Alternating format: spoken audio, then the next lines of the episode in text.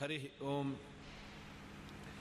आपादमौलिपर्यन्तं गुरूणामाकृतिं स्मरेत् तेन विघ्नाः प्रणश्यन्ते सिद्ध्यन्ति च मनोरथाः सृष्टिश्चित्यप्ययः नियतिदृशितमो बन्धमोक्षाश्च यस्मादस्य श्री ब्रह्मरुद्रप्रभृतिसुरनरद्वेषशत्रात्मकस्य विष्णोर्व्यस्ताः समस्ताः सकलगुणनिधिः सर्वदोषो व्यपेतः पूर्णानन्दाव्ययो यो गुरुरपि परमः चिन्तयेतं महान्तम्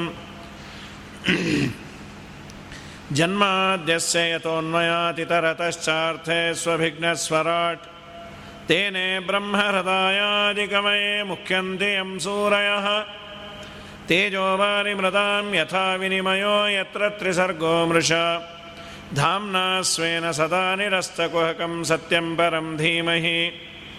अभ्रमं भङ्गरहितम् अजडं विमलं सदा।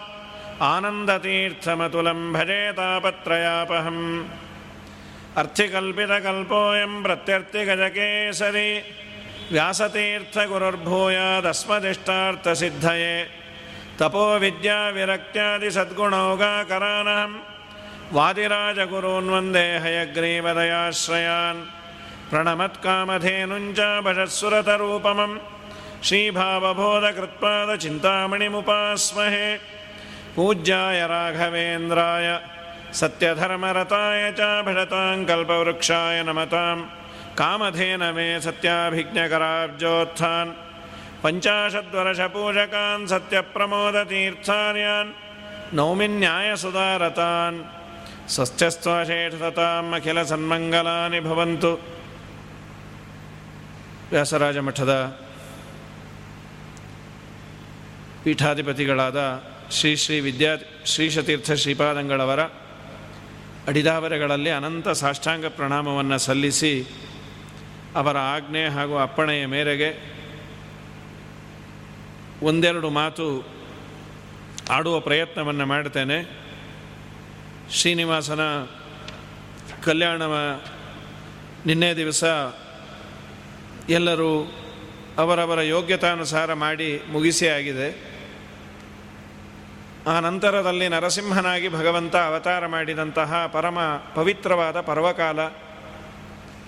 ಈ ದಿಶೆಯಲ್ಲಿ ನರಸಿಂಹದೇವರನ್ನು ನಾವು ವಿಶೇಷವಾಗಿ ಪ್ರಾರ್ಥನೆಯನ್ನು ಮಾಡಿ ಅಂತ ಎಲ್ಲ ಪೀಠಾಧಿಪತಿಗಳು ಒಕ್ಕರುಳಿನಿಂದ ಅಪ್ಪಣೆಯನ್ನು ಮಾಡಿದ್ದಾರೆ. ಮಹಾಮಾರಿಗಳು ಬಂದಾಗ ನರಸಿಂಹದೇವರನ್ನು ಆರಾಧನೆ ಮಾಡಿದರೆ ಅವರು ದೂರ ಮಾಡ್ತಾರೆ ಅನ್ನುವ ಅನೇಕ ವಾಕ್ಯಗಳು ಉಂಟು. ನರಸಿಂಹದೇವರನ್ನು ಕುರಿತು ಲಕ್ಷ ಆಹುತಿಯ ಯಜ್ಞ ಯಾಗಾದಿಗಳನ್ನು ಮಾಡಿ ಅಂತ ಹೇಳಿದ್ದಾರೆ. ನರಸಿಂಹ ಜಯಂತಿಯ ದಿವಸ ಅವರವರ ಮನೆಯಲ್ಲೇ ಅವರವರು ಯಜ್ಞವನ್ನು ಮಾಡಿ ಅಂತ ನಮ್ಮ ಗುರುಗಳು ಅಪ್ಪಣೆಯನ್ನು ಮಾಡಿದ್ದಾರೆ. ಅದರಂತೆ ಆ ನರಸಿಂಹದೇವರ ಚರಿತ್ರೆಯನ್ನು ಕೇಳಿ ಎಲ್ಲರೂ ಪವಿತ್ರರಾಗಲಿ, ಪುನೀತರಾಗಲಿ ನರಸಿಂಹದೇವರ ಅನುಗ್ರಹಕ್ಕೆ ಪಾತ್ರರಾಗಿ ಈ ಭೀತಿಯಿಂದ ಆಚೆ ಬರಲಿ ಅನ್ನುವ ದಿಶೆಯಲ್ಲಿ ವಿದ್ಯಾ ಶ್ರೀಶತೀರ್ಥ ಶ್ರೀಪಾದಂಗಳವರು, ವಿಶೇಷವಾಗಿ ವ್ಯಾಸರಾಜರ ಪೀಠದಲ್ಲಿ ಬಂದವರು, ವ್ಯಾಸರಾಜರು ನರಸಿಂಹದೇವರನ್ನು ಸಾಕ್ಷಾತ್ತಾಗಿ ನೋಡಿ ಸ್ತೋತ್ರ ಮಾಡಿ ನರಸಿಂಹದೇವರಿಂದ ಸರ್ಟಿಫಿಕೇಟ್ ಪಡೆದಂತಹ ಪ್ರಹ್ಲಾದರಾಜರು. ಹಾಗಾಗಿ ಪ್ರಹ್ಲಾದರಾಜರಾದಾಗ ಅದ್ಭುತವಾದ ಸ್ತೋತ್ರವನ್ನು ಮಾಡಿ ನರಸಿಂಹದೇವರೇ ತಲೆದೂಗಿದ್ದಾರೆ. ಅವರೇ ಮುಂದೆ ವ್ಯಾಸರಾಜರಾಗಿ ಬಂದದ್ದು. ಇಲ್ಲೂ ಆಗಿ ವ್ಯಾಸರಾಜರು ಪ್ರೀತರಾಗಿ ಆ ವ್ಯಾಸರಾಜ ಗುರುವಂತರ್ಗತ ಭಾರತೀರಮಣ ಮುಖ್ಯ ಪ್ರಾಣಾಂತರ್ಗತನಾದ ನರಸಿಂಹ ನಮ್ಮೆಲ್ಲ ದುರಿತಗಳನ್ನು ದೂರ ಮಾಡಲಿ ಎನ್ನುವ ದಿಶೆಯಲ್ಲಿ ಈ ಒಂದು ಆಜ್ಞೆಯನ್ನು ಅಪ್ಪಣೆಯನ್ನು ಮಾಡಿದ್ದಾರೆ.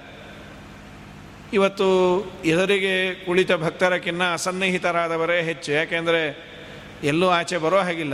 ಆದ್ದರಿಂದ ಯಾರ್ಯಾರು ಎಲ್ಲೆಲ್ಲಿ ಅವರ ಮನೆಯಲ್ಲಿದ್ದೀರಿ, ಎಲ್ಲರಿಗೂ ಅಭಿನಂದನೆಗಳನ್ನು ಸಲ್ಲಿಸಿ ನರಸಿಂಹದೇವರ ಬಗ್ಗೆ ವಿಶೇಷವಾಗಿ ಶ್ರೀಮದ್ ಭಾಗವತದ ಏಳನೇ ಸ್ಕಂದದಲ್ಲಿ ಹೇಳಿದ್ದಾರೆ. ಏಳನೇ ಸ್ಕಂದ ಭಾಗವತದ ಪ್ರಾರಂಭದಲ್ಲಿ ಒಂದು ಸುಂದರವಾದ ಪೀಠಿಕೆಯನ್ನು ಬರೀತಾರೆ. ವಿಜಯಧ್ವಜ ತೀರ್ಥರು ಅಂಥೇಳಿ ಭಾಗವತಕ್ಕೆ ವ್ಯಾಖ್ಯಾನ ಮಾಡಿದವರು.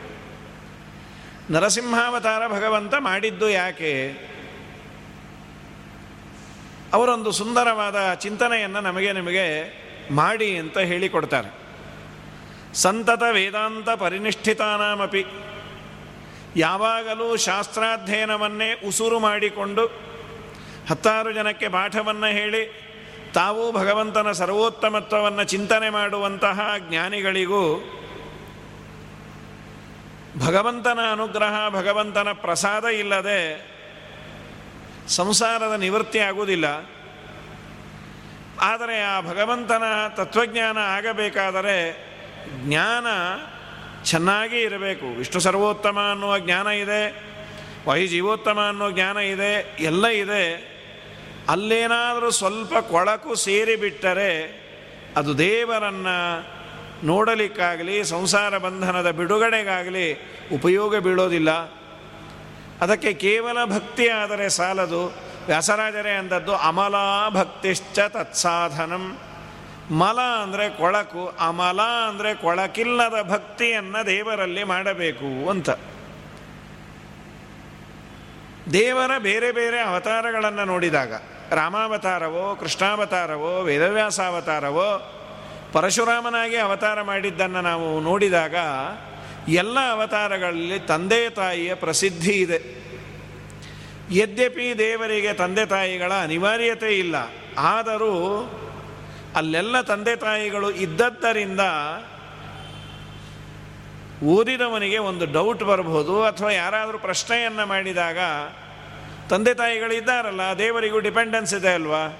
ಕೃಷ್ಣಾವತಾರದಲ್ಲಿ ವಸುದೇವ ದೇವಕಿ, ರಾಮಾವತಾರದಲ್ಲಿ ದಶರಥ ಕೌಸಲ್ಯ, ಪರಶುರಾಮಾವತಾರದಲ್ಲಿ ರೇಣುಕಾ ಜಮದಗ್ನಿ ಋಷಿಗಳು, ಸತ್ಯವತಿ ಪರಾಶರರು ವೇದವ್ಯಾಸಾವತಾರದಲ್ಲಿ ಹೀಗೆಲ್ಲ ಅವತಾರದಲ್ಲಿ ಭಗವಂತನಿಗೆ ತಂದೆ ತಾಯಿ ಇದ್ದದ್ದನ್ನು ನೋಡಿದಾಗ ದೇವರಿಗೂ ಗರ್ಭವಾಸ ಉಂಟಾ, ದೇವರಿಗೂ ತಂದೆ ತಾಯಿಯ ಅನಿವಾರ್ಯತೆ ಉಂಟಾ.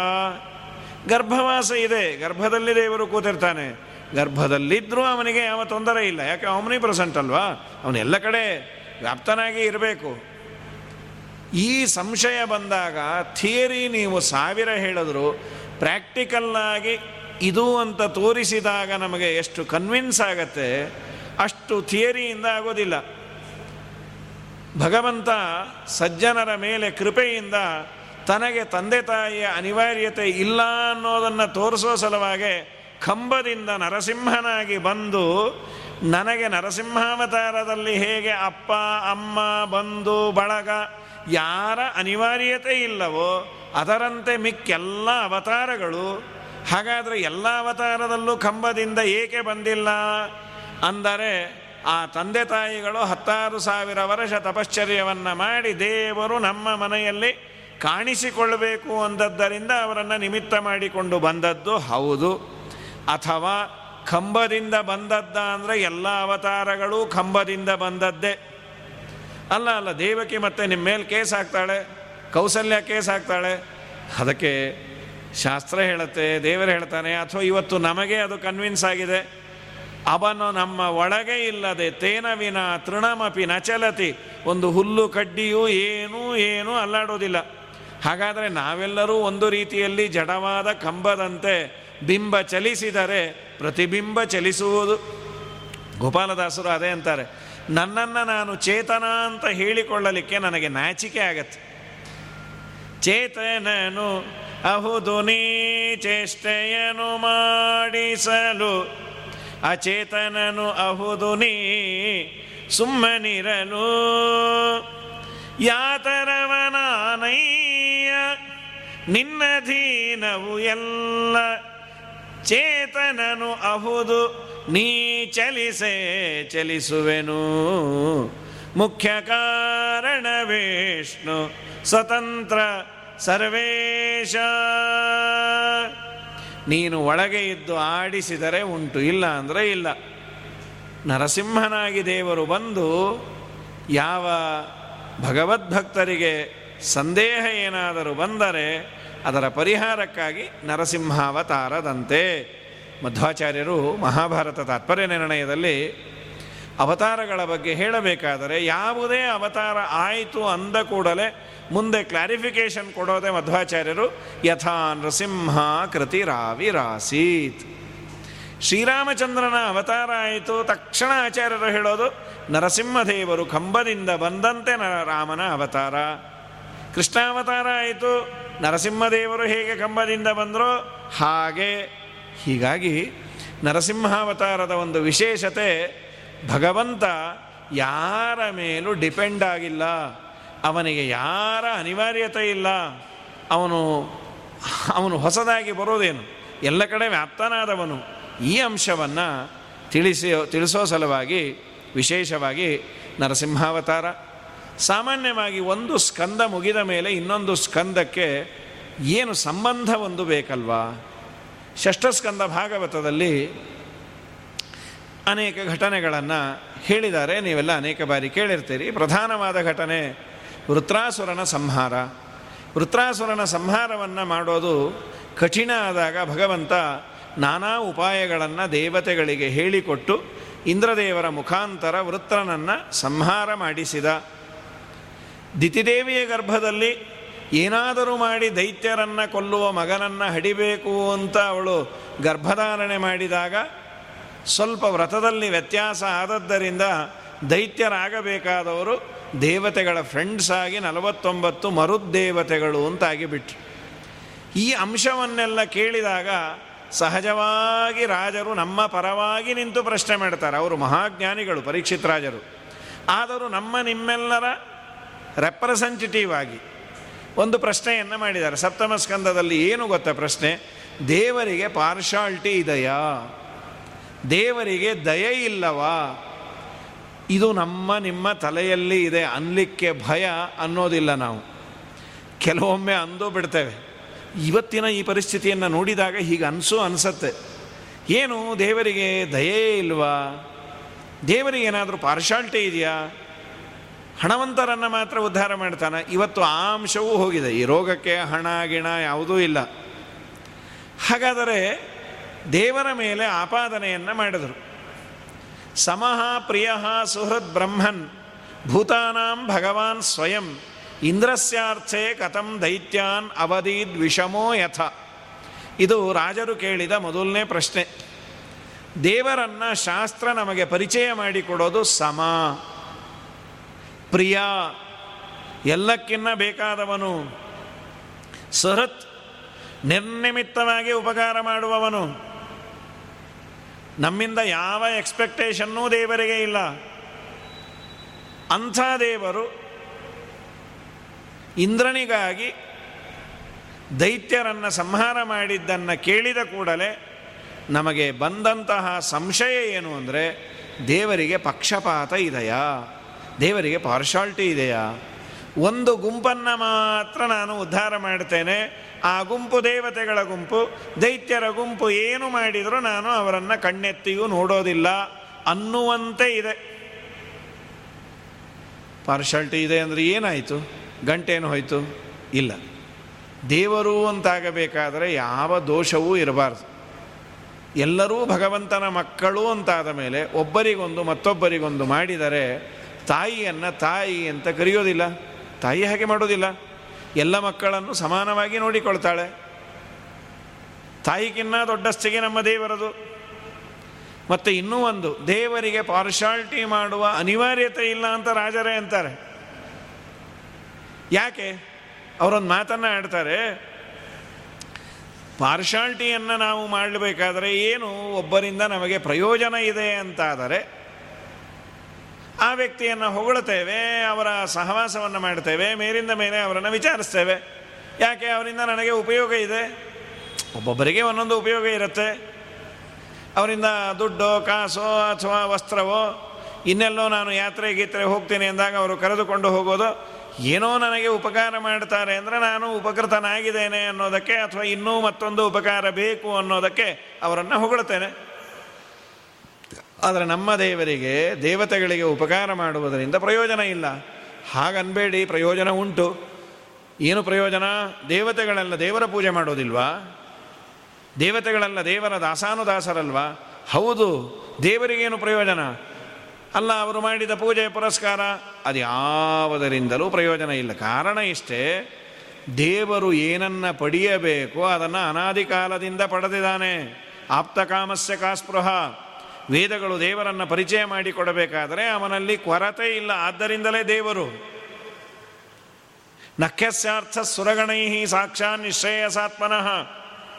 ನಿರ್ದುಃಖ ಆನಂದ ಅನುಭವ ಅನಾದಿ ಕಾಲದಿಂದ ಅನಂತ ಕಾಲದವರೆಗೂ ಭಗವಂತನಿಗೆ ಇದ್ದೇ ಇದೆ ಹೊಸದಾಗಿ ಪಡೆಯಬೇಕಾದದ್ದಿಲ್ಲ. ಆದ್ದರಿಂದ ದೇವತೆಗಳಿಂದ ಆಗಬೇಕಾದದ್ದು ಇಲ್ಲ. ದೇವತೆಗಳು ನನಗೇನೋ ಉಪಕಾರ ಮಾಡ್ತಾರೆ ಅನ್ನುವ ದಿಶೆಯಲ್ಲಿ ದೇವರು ಅವ್ರ ಮೇಲೆ ಒಲಿತಾನೆ ಅನ್ನುವ ಪ್ರಶ್ನೆ ಇಲ್ಲ. ಇಲ್ಲ, ದೈತ್ಯರು ಉಪದ್ರವ ಕೊಡ್ತಾರೆ, ಆದ್ದರಿಂದ ದೇವತೆಗಳ ಯೂನಿಯನ್ನನ್ನು ಆ ದೇವರು. ಅನ್ನೋದಾದರೆ ಈ ದ್ವೇಷ, ಅಸೂಯೆ ಇವುಗಳೆಲ್ಲ ತ್ರಿಗುಣದ ಕಾರ್ಯ ಅಂತೆ. ಸತ್ವರಜಸ್ತಮೋ ಗುಣಗಳ ವೇರಿಯೇಷನ್ ಏನಾಗತ್ತೆ? ಅದು ತಮೋಗುಣ ತುಂಬ ಜಾಸ್ತಿ ಆದಾಗ ದ್ವೇಷ, ಅಸೂಯೆ, ಹೊಡೆದಾಟ, ಬಡದಾಟ ಇವುಗಳಲ್ಲಿ ಪ್ರವೃತ್ತರಾಗ್ತೇವೆ. ಸತ್ವರಜಸ್ತಮೋ ಗುಣಗಳ ಸ್ವಾಮಿ ಅವನು, ಅದರಿಂದ ಅತೀತ. ಹಾಗಾಗಿ ದ್ವೇಷ, ಅಸೂಯೆಗಳನ್ನು ಮಾಡಬೇಕಾದಂಥದ್ದು ಅವನಿಗೆ ಇಲ್ಲ. ಪ್ರೀತಿ ಮಾಡಬೇಕಾದ ಅನಿವಾರ್ಯತೆಯೂ ಇಲ್ಲ. ಆದರೂ ದೇವರು ಪಾರ್ಶಾಲ್ಟಿ ಮಾಡಿದಂತೆ ತೋರುತ್ತೆ. ನಾವೆಲ್ಲ ಅಂತಿರ್ತೀವಿ. ಯಾಕೋ ನೋಡ್ರಿ, ದೇವರಿಗೆ ನಮ್ಮನ್ನು ಕಂಡ್ರೆ ಆಗೋದಿಲ್ಲ ಕಾಣುತ್ತೆ. ಯಾಕೆ ಯಾಕೆ ಹಾಗಂತೀರಿ? ಇಲ್ಲ ನೋಡಿ, ನಾವು ಏಕಾಸಿ ಶುರು ಮಾಡಿದ್ವಾ, ಮನೆ ಬಿಡಿಸ್ಬಿಟ್ರು. ಆಮೇಲೆ ಇನ್ನು ಚಾತುರ್ಮಾಸೆ ಮಾಡಿದ್ವಾ, ಗಾಡಿ ಕಳೆದು ಹೋಯ್ತು. ನಮ್ಮ ಮನೆ ಪಕ್ಕದ ಮನೆಯವರು ಏಕಾಸೆ ಬಿಟ್ರ, ಅಪಾರ್ಟ್ಮೆಂಟ್ ತೊಗೊಂಡ್ರು. ಹೀಗೆ ನನ್ನ ಇವತ್ತಿನ ಸ್ಥಿತಿಗತಿಗಳಿಗೂ ನಾನು ಮಾಡುವ ಅನಾಚಾರಕ್ಕೂ ತಾಳೆ ಹಾಕಿ ನೋಡ್ತೇನೆ. ಇದಕ್ಕೆ ದೇವರು ಒಲನ್ನ ಅಂತ ಹೀಗೆ ಕೆಲವೊಂದು ನಮ್ಮ ತೋರತ್ತೆ, ಕೆಲವೊಮ್ಮೆ ತುಂಬ ನೋವಾದಾಗ ಅನ್ನಿಸುತ್ತೆ. ಅದಕ್ಕೆ ಶಾಸ್ತ್ರ ಹೇಳುತ್ತೆ, ಸರ್ವಥಾ ಸರ್ವಥಾ ದೇವರಿಗೆ ಪಾರ್ಶಾಲ್ಟಿ ಇಲ್ಲ, ಇಂಪಾರ್ಷಿಯಲ್ ಅವನು. ಒಳ್ಳೆಯ ಪ್ರಶ್ನೆಯನ್ನು ಮಾಡಿದೆಪ್ಪ. ದೇವರಿಗೆ ಯಾವ ತರಹದ ಬೇಕಾದವರು ಬೇಡದೇ ಇದ್ದವರು ಅಂತಿಲ್ಲ.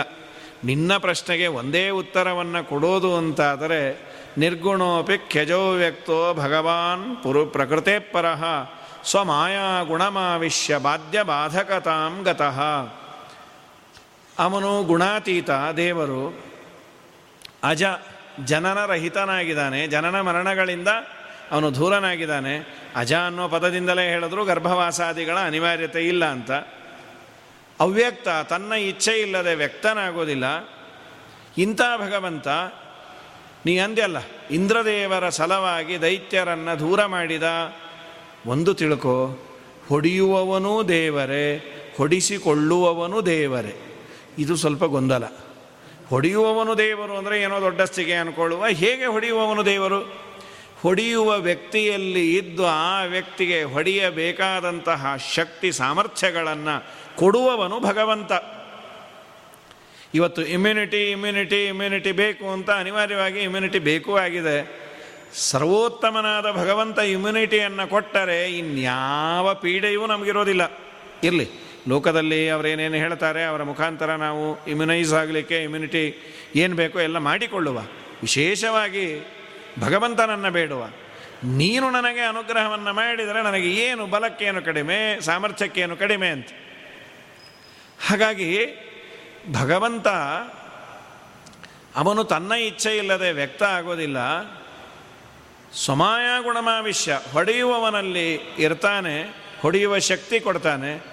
ಅಲ್ಲ, ಹೊಡಿಸಿಕೊಳ್ಳೋನಲ್ಲಿ ಇರ್ತಾನಲ್ಲ, ಇದೇನು ದೊಡ್ಡಸ್ತಿಗೆ ಆಯಿತು? ಈಗ ಕೆಲವೊಮ್ಮೆ ಯಾರನ್ನೋ ನಾವು ಪರಿಚಯ ಮಾಡಿಕೊಡ್ತಾ ತುಂಬ ದೊಡ್ಡವರು ಇವರು. ಏನು ಇವರು? ಎಂಥ ವಾಯ್ಸ್ ಗೊತ್ತಾ? ಇವರ ಮನೆಯಲ್ಲಿ ಇವರು ಒಂದು ಸಲಿ ಕೂಗು ಹಾಕಿದ್ರೆ ಇವರ ಮನೆಯಲ್ಲಿ ಎರಡು ಗಂಟೆ ಪಿನ್ ಡ್ರಾಪ್ ಸೈಲೆನ್ಸ್. ಅಬ್ಬಾ, ಏನು ಅಂಥ ವಾಯ್ಸಾ? ಹಾಂ ಆಮೇಲೆ ಅಂದರು. ಅವ್ರ ಹೆಂಡತಿ ಒಂದು ಸಲ ಕೂಗಾಡಿದ್ರು ಅಂದರೆ ಇವರು ಇಪ್ಪತ್ತೆರಡು ತಾಸು ಮೆತ್ತಗಿರ್ತಾರೆ ಅಂತ. ಇದು ಏನು ದೊಡ್ಡಸ್ತಿಗೆ ಬಂತಿದ್ದು ಇವ್ರಿಗಿನ್ನ ಅವರೇ ಭಾರಿ ಆದ್ರಲ್ಲ. ಹಾಗಾಗಬಾರ್ದು. ಹೊಡೆಯುವವನು ದೇವರು, ಓಕೆ, ಹೊಡಿಸಿಕೊಳ್ಳೋನು. ಅದಕ್ಕೆ ಆಚಾರ್ಯರು ಒಂದು ತಾತ್ಪರ್ಯ ಕೊಡ್ತಾರೆ. ಹೊಡಿಸಿಕೊಳ್ಳುವವನಲ್ಲಿ ಇದ್ದು ಹೊಡಿಸಿಕೊಳ್ಳಬೇಕಾದ ಕೆಟ್ಟ ಕೆಲಸವನ್ನು ಅವನ ಕರ್ಮಾನುಸಾರವಾಗಿ ಮಾಡಿಸಿ, ಅಲ್ಲಿ ಗಮನಿಸಿ, ದೇವರು ಸುಮ್ ಸುಮ್ಮನೆ ಮಾಡಿಸಲ್ಲ. ಅವನ ಕರ್ಮಾನುಸಾರವಾಗಿ ಮಾಡಿಸಿ, ತಾನು ಅದರ ಲೇಪ ಇಲ್ಲದೆ ಇರ್ತಾನೆ. ಇದು ದೇವರ ವಿಶೇಷ. ಬಾಧ್ಯಾದಿಸ್ತೋ ಹರಿರ್ನಿತ್ಯಂ ಬಾಧ್ಯಾದಿಗತ ಇತ್ಯಪಿ ಗೀಯತೆ ನತು ಬಾಧ್ಯತ್ವಾದಿ ಯದದೋಷ ಯುತತ್ವತಃ ಅದನ್ನೇ ನಮ್ಮ ಜಗನ್ನಾಥದಾಸರಂತಾರೆ ಒಬ್ಬನಲಿ ನಿಂತಾಡುವನು, ಮತ್ತೊಬ್ಬನಲಿ ನೋಡುವನು, ನೀಡುವನು, ಮಾತಾಡುವನು ಬೆರಗಾಗಿ. ಅಬ್ಬರದ ಹೆದ್ದೈವನಿವ ಮತ್ತೊಬ್ಬರನು ಲೆಕ್ಕಿಸನು, ಲೋಕದೊಳು ತಾನೊಬ್ಬನೇ. ಬಾಧ್ಯ ಬಾಧಕನಾಹ, ನಿರ್ಭೀತ ಬಾಧ್ಯ ಬಾಧಕ.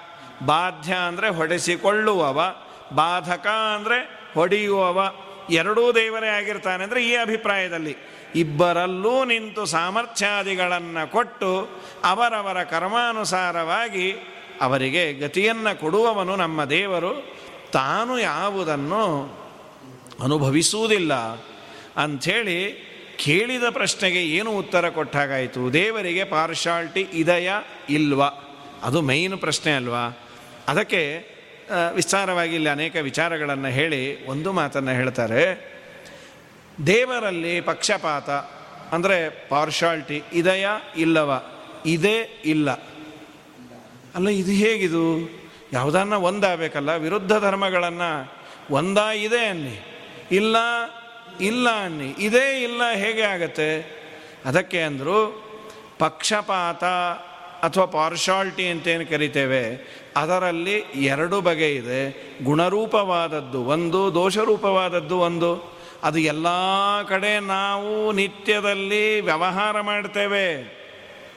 ಅದ್ಯಾವುದದು? ಗುಣರೂಪವಾದದ್ದು ಯಾವುದು? ದೋಷರೂಪವಾದದ್ದು ಯಾವುದು?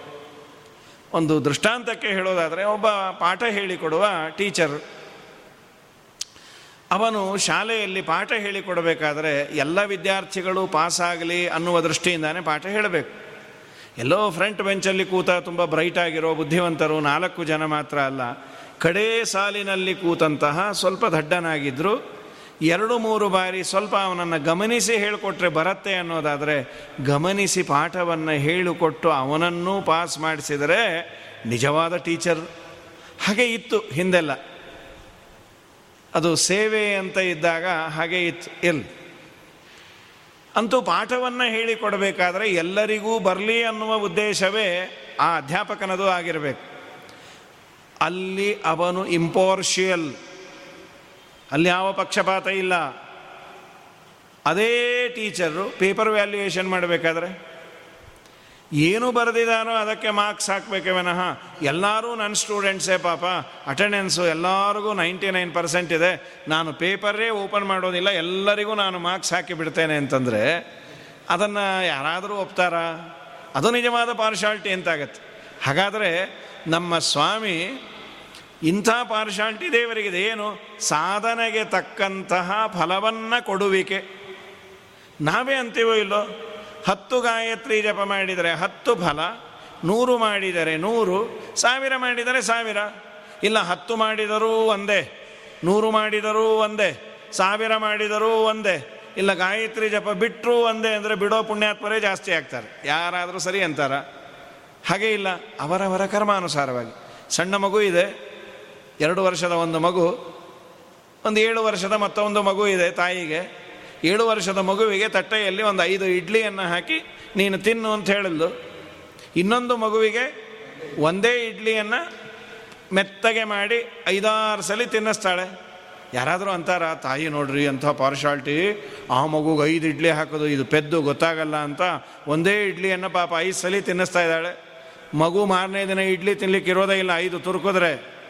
ಹಾಗಾದರೆ ಅವರವರ ಯೋಗ್ಯತೆಯನ್ನು ಅರಿತು, ಇದನ್ನೇ ದಾಸರಂತಾರೆ ಅವರವರ ಯೋಗ್ಯತೆಯ ಅರಿತು ಪ್ರೇರಕನಾಗಿ ಅವರಿಂದ ನುಡಿಸಿ ಅವರ ನುಡಿಗಳಿಗೆ ಹಿಗ್ಗಿ ಅವರಿಂದ ನುಡಿಸಿ ತಾನೇ ನಿಂತು ನುಡಿದು ನುಡಿಸಿ ಅವರಿಗೊಲಿದ ನಮ್ಮ ಪುರಂದರ ವಿಠಲ ಅವನೀಶ ನಿನ್ನ ದಯವೋ ಸಾಧನವೋ. ನೀನೇ ದಯಾಪರನು, ನಿನ್ನವರ ಸಾಧನವೋ? ನಮ್ಮ ಸ್ವಾಮಿ ಇಂಥ ಪಾರ್ಶಾಲ್ಟಿಯನ್ನು ಇಟ್ಕೊಂಡ್ಯಾನೆ ನಾವು ಮಾಡಿದ ಕರ್ಮಕ್ಕೆ ತಕ್ಕಂತೆ ಅದಕ್ಕೆ ಪ್ರೈಸ್, ಅದಕ್ಕೆ ಏನು ಫಲ ಕೊಡಬೇಕು? ಅಂಥದ್ದಿದೆ ಗುಣರೂಪವಾದದ್ದು. ಇನ್ನು ದೋಷರೂಪವಾದದ್ದು ಯಾವುದು? ಸಾಧನೆ ಮಾಡದೇನೇ ಇದ್ದರೂ ಫಲವನ್ನು ಕೊಡೋದು ಇದೆಯಲ್ಲ, ಅದು ದೋಷ, ಅದು ನಮ್ಮ ದೇವರಲ್ಲಿ ಇಲ್ಲ. ಆದ್ದರಿಂದ ಕೇಳಿದ ಪ್ರಶ್ನೆಗೆ ಸಾಧನೆ ಮಾಡಿದರೆ ಉತ್ತರ ಕೊ ದೇವರು ಅನುಗ್ರಹ ಮಾಡ್ತಾನೆ ಇಲ್ಲ ಅಂದರೆ ಇಲ್ಲ. ಇದು ಹೊಸ ಪ್ರಶ್ನೆ ಅಲ್ಲ. ಇದು ಹಳೆಯ ಪ್ರಶ್ನೆ. ಯಾರಿಗೆ ಬಂದಿತ್ತು, ಏನು, ಎತ್ತ ಅಂತ ಕೇಳಿದಾಗ ಇಲ್ಲಿ ಕೆಲವು ಮಾತುಗಳು ತುಂಬ ಸುಂದರವಾಗಿದೆ. ನೋಡು, ಭಗವಂತ ಉದ್ಧಾರ ಮಾಡಬೇಕಾದರೆ ವಿಶೇಷವಾಗಿ ಭಕ್ತಿಯನ್ನು ಅವನು ಎಕ್ಸ್ಪೆಕ್ಟ್ ಮಾಡ್ತಾನೆ. ಭಕ್ತಿಯನ್ನು ಮಾಡಿದವರಿಗೆ ದೇವರು ಅನುಗ್ರಹವನ್ನು ಮಾಡ್ತಾನೆ. ಇಲ್ಲಿ ಒಂದು ಕಥೆಯನ್ನು ಹೇಳ್ತೇನೆ. ಅದು ಯಾವುದು ಅಂತಂದರೆ ಪರಮಾತ್ಮನ ಮನೆಯ ದ್ವಾರಪಾಲಕರು. ಅದಕ್ಕೆ ಅವತಾರಿಕೆಯನ್ನು ಹೇಳ್ತಾರೆ. ಧರ್ಮರಾಜನ ಮನೆಯಲ್ಲಿ ರಾಜಸೂಯ ಯಾಗ ಆಗ್ತಾ ಇತ್ತು. ರಾಜಸೂಯ ಯಾಗದ ಸಂದರ್ಭದಲ್ಲಿ ಶಿಶುಪಾಲ ಸಿಕ್ಕಾಪಟ್ಟೆ ದೇವರನ್ನು ಬೈತಾನೆ. ಕೃಷ್ಣನಿಗೆ ಅಗ್ರಪೂಜೆ ಎಂದಾಗ ತುಂಬ ಬೈತಾನೆ. ಅದು ಭೀಷ್ಮರನ್ನು ಕೇಳಿದ್ರು, ಯಾರಿಗೆ ಅಗ್ರಪೂಜೆ ಮಾಡೋದು? ಇನ್ಯಾರಿಗೆ? ಕೃಷ್ಣನಿಗೆ ಮಾಡಿ. ವಾಸ್ತವಿಕವಾಗಿ ಅಲ್ಲಿ ಪರಶುರಾಮ ದೇವರಿದ್ದರು ವೇದವ್ಯಾಸ ದೇವರಿದ್ದರು ಕೃಷ್ಣನೂ ಇದ್ದ ಮೂರು ರೂಪದಿಂದ ಭಗವಂತ ಸನ್ನಿಹಿತನಾಗಿದ್ದ.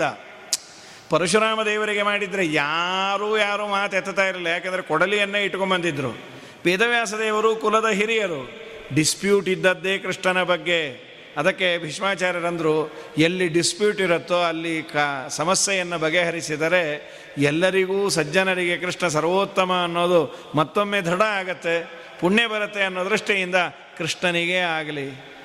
ರಾಜಸೂಯಯಾಗದಲ್ಲಿ ರಾಜರಾಜರಿರಲು ಧರ್ಮ, ರಾಜಸುತನು ಈತನೆ ಸಭಾ. ಪೂಜೆಗರಹ ನೆನೆಸಿದಾತ ಲೋಕಭರಿತನೋ ರಂಗ ಅನೇಕ ಚರಿತನು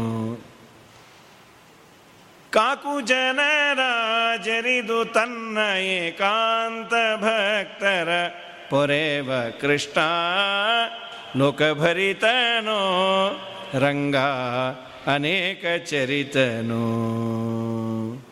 ಹೀಗಾಗಿ ಕೃಷ್ಣನಿಗೆ ಅಗ್ರಪೂಜೆ ಎಂದಾಗ ಶಿಶುಪಾಲ ತುಂಬ ಅಯೋಗ್ಯ. ಅವನು ಎದ್ದ. ಇದು ಅನ್ಯಾಯ ಇದು. ಕೃಷ್ಣ ಕಳ್ಳ ಈ ಫಂಕ್ಷನ್ನಿಗೆ ಬಂದದ್ದೇ ತಪ್ಪು. ಅವನಿಗೆ ಅಗ್ರಪೂಜೆ ಅಂದರೆ ನಮಗೆಲ್ಲ ಇನ್ಸಲ್ಟ್ ಮಾಡಿದ ಹಾಗಾಗತ್ತೆ ಅಂತ ತುಂಬ ಬೈದ. ನೂರ ಒಂದು ಬೈಗಳಾದ ಮೇಲೆ ದೇವರು ಚಕ್ರವನ್ನು ಬಿಟ್ಟ ಅವನ ತಲೆ ಸೀಳಿ ಹೋಯಿತು. ನೋಡ್ತಾ ಇದ್ದಂತೆ ಆ ಜೀವ ಭಗವಂತನಲ್ಲಿ ಕೃಷ್ಣನಲ್ಲಿ ಒಂದು ಸೇರಿತು. ಧರ್ಮರಾಜ ಕೇಳ್ತಾನೆ, ನಮ್ಮೆಲ್ಲರ ಪರವಾಗಿ ಕೇಳ್ತಾನೆ, ಸ್ವಾಮಿ, ದೇವರನ್ನು ನಿಂದೆ ಮಾಡಿದ ಈ ಧಮಘೋಷನ ಮಗ, ಧಮಘೋಷ ಸುತಪ್ಪಾಪ, ಆರಭ್ಯ ಕಲಭಾಷಣಾತೆ ಸಂಪ್ರತ್ಯಮನಶಿ ಗೋವಿಂದೇ ದಂತವಕ್ತ್ರಶ್ಚ ದುರ್ಮತಿ ಈ ಧಮಘೋಷನ ಮಗನಾದ ಶಿಶುಪಾಲ ಪ್ರಾಸಂಗಿಕವಾಗಿ ದಂತವಕ್ತ್ರ. ಇವರಿಬ್ಬರಿಗೂ ಸದ್ಗತಿ ಆದದ್ದು ಹೇಗೆ? ಈ ಶಿಶುಪಾಲ ತೊದಲು ನುಡಿ ಬಂದಾಗಿನಿಂದ ದೇವರನ್ನು ನಿಂದೆ ಮಾಡಿದ್ದಾನೆ.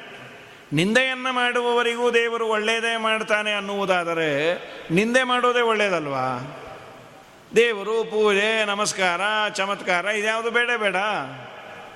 ಏನಿದು? ದಯಮಾಡಿ ಹೇಳಿ ಅಂತ ರಾಜನ ಪ್ರಶ್ನೆ. ಅದಕ್ಕೆ ನಾರದರು ಉತ್ತರ ಕೊಡಬೇಕಾದರೆ, ನೋಡು ರಾಜನ್, ನಿನ್ನ ಪ್ರಶ್ನೆಯನ್ನು ನಾವು ಮೂರು ರೀತಿಯಾಗಿ ವಿಂಗಡಣೆ ಮಾಡಿಕೊಳ್ಬಹುದಾ ಅಂತ. ಇದೆಲ್ಲ ನಮಗೆ ಟಿಪ್ಪಣಿಕಾರರು ಮಾಡುವ ದೊಡ್ಡ ಉಪಕಾರ. ಕಾಣುವಂತೆ ಬೈದ, ಎಲ್ಲರೂ ಕಾಣುವಂತೆ ಅವನಿಗೆ ದೇವರು ಸದ್ಗತಿಯನ್ನು ಕೊಟ್ಟ. ಕೊಟ್ಟ ಯಾಕೆ ಅಂತ ನಿನಗೆ ಡೌಟು. ಈ ಯಾಕೆ ಅನ್ನೋದನ್ನು ಮೂರು ರೀತಿಯಾಗಿ ಕೇಳಬಹುದು. ದೇವರಿಗೆ ಬೇಸರವೇ ಆಗಿಲ್ಲ, ಬೇಜಾರೇ ಆಗಿಲ್ಲ, ಆದ್ದರಿಂದ ಅವನು ಕಿವಿಗೆ ಹಾಕ್ಕೊಳ್ಳಿಲ್ಲ ಅವನನ್ನು ಉದ್ಧಾರ ಮಾಡಿದ್ನ. ಅಂದರೆ ದೇವರನ್ನು ನಿಂದೆ ಮಾಡಿದರೂ ದೇವರಿಗೆ ಬೇಸರ ಆಗಲ್ಲ, ಆದ್ದರಿಂದ ಅವನು ಉದ್ಧಾರ ಮಾಡಿದನ.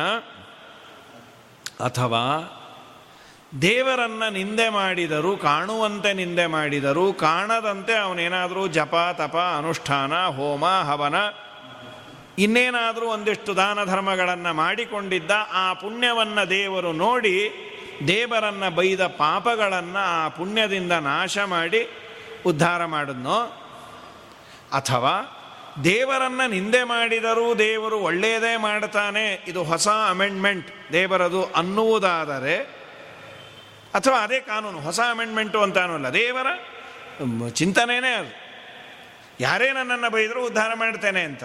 ಹಾಗಾದರೆ ವೀನರಾಜನಿಗೆ ಯಾಕೆ ಆಗಲಿಲ್ಲ ಒಳ್ಳೆಯದು ಅವನು ಬೈದ್ನಲ್ಲ ಅಂತ ನಿನ್ನ ಪ್ರಶ್ನೆಯು, ಅಂತ ಮೂರು ಪ್ರಶ್ನೆಯನ್ನು ಮಾಡಿ, ಮೊದಲನೇ ಪ್ರಶ್ನೆಗೆ ಉತ್ತರವನ್ನು ಕೊಡ್ತಾ ನೋಡು ರಾಜನ್, ದೇವರನ್ನು ನಿಂದೆ ಮಾಡಿದರೂ ದೇವರಿಗೆ ಬೇಜಾರಾಗಿಲ್ಲ, ಆದ್ದರಿಂದ ದೇವರು ಅವನಿಗೆ ಒಳ್ಳೇದು ಮಾಡೋಣ ಎಸ್ ದೇವರಿಗೆ ಬೈದಾಗ, ಮಾಡಿದಾಗ ಅವನಿಗೇನು ಬೇಜಾರಾಗುವುದಿಲ್ಲಂತೆ.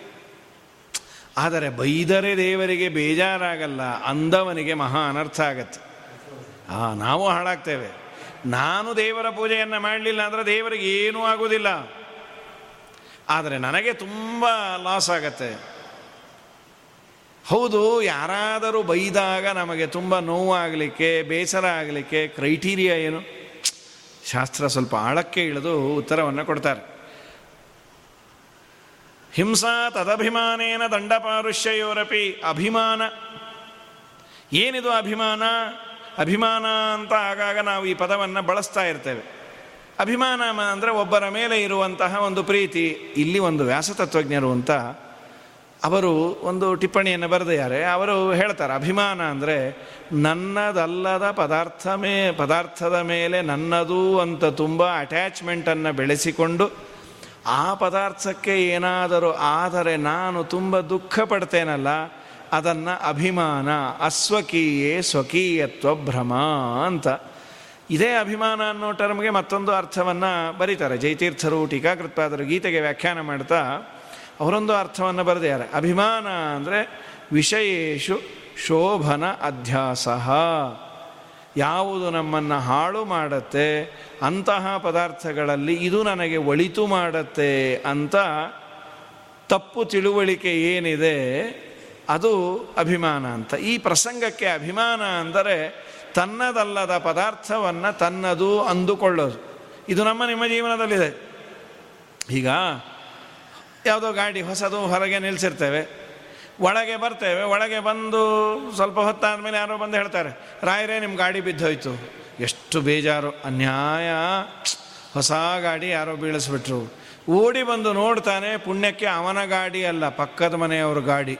ಏನು ಸಂತೋಷವೋ ಅವನಿಗೆ. ಯಾಕೆ, ನನ್ನ ಗಾಡಿ ಬಿದ್ದಿಲ್ಲ? ಇವನದೇ ಗಾಡಿ. ಒಂದು ಯಾವುದೋ ಕಾರ್ ಇಟ್ಕೊಂಡಿದ್ದ, ಅದನ್ನು ಆಮೇಲೆ ಮಾರಿಬಿಟ್ಟ ಪಕ್ಕದ ಮನೆಯವರಿಗೆ. ಅದು ಮಾರಿ ಆದಮೇಲೆ ಅದಕ್ಕೆ ದೊಡ್ಡ ರಿಪೇರಿ ಬಂದರೆ ಏನು ಆನಂದ ಪಡ್ತಾರೋ ಗಂಡ ಹೆಂಡತಿ ಸದ್ಯ. ನಾವು ಮಾರದ ಮೇಲೆ ದೊಡ್ಡ ರಿಪೇರಿ ಬಂತು ದೇವರ ದಯ. ಹಾಗಾದರೆ ಮನುಷ್ಯನಿಗೆ ನನ್ನದು ಅಂತಿದ್ದಾಗ ತುಂಬ ಅದರ ಮೇಲೆ ಮೋಹ, ನನ್ನದಲ್ಲ ಅಂತಂದಾಗ ಅದರ ಮೇಲೆ ಆಸಕ್ತಿ ಇರೋದಿಲ್ಲ. ಇಲ್ಲಿ ಏನಾಗಿದೆ ಅಂದರೆ ವಿಚಿತ್ರ, ಯಾವುದೂ ನನ್ನದಲ್ಲ, ಆದರೆ ಎಲ್ಲವೂ ನಂದು ಅನ್ನುವ ಭ್ರಮೆ ನನಗೆ. ದೇವರಿಗೆ ಇದಿಲ್ಲಂತೆ. ಅವನದಲ್ಲದ ಪದಾರ್ಥವನ್ನು ಅವನದು ಅಂದುಕೊಳ್ಳುವ ಆಪರ್ಚುನಿಟಿನೇ ದೇವರಿಗಿಲ್ಲ. ಯಾಕೆಂದರೆ ಎಲ್ಲವೂ ಅವಂದೇ.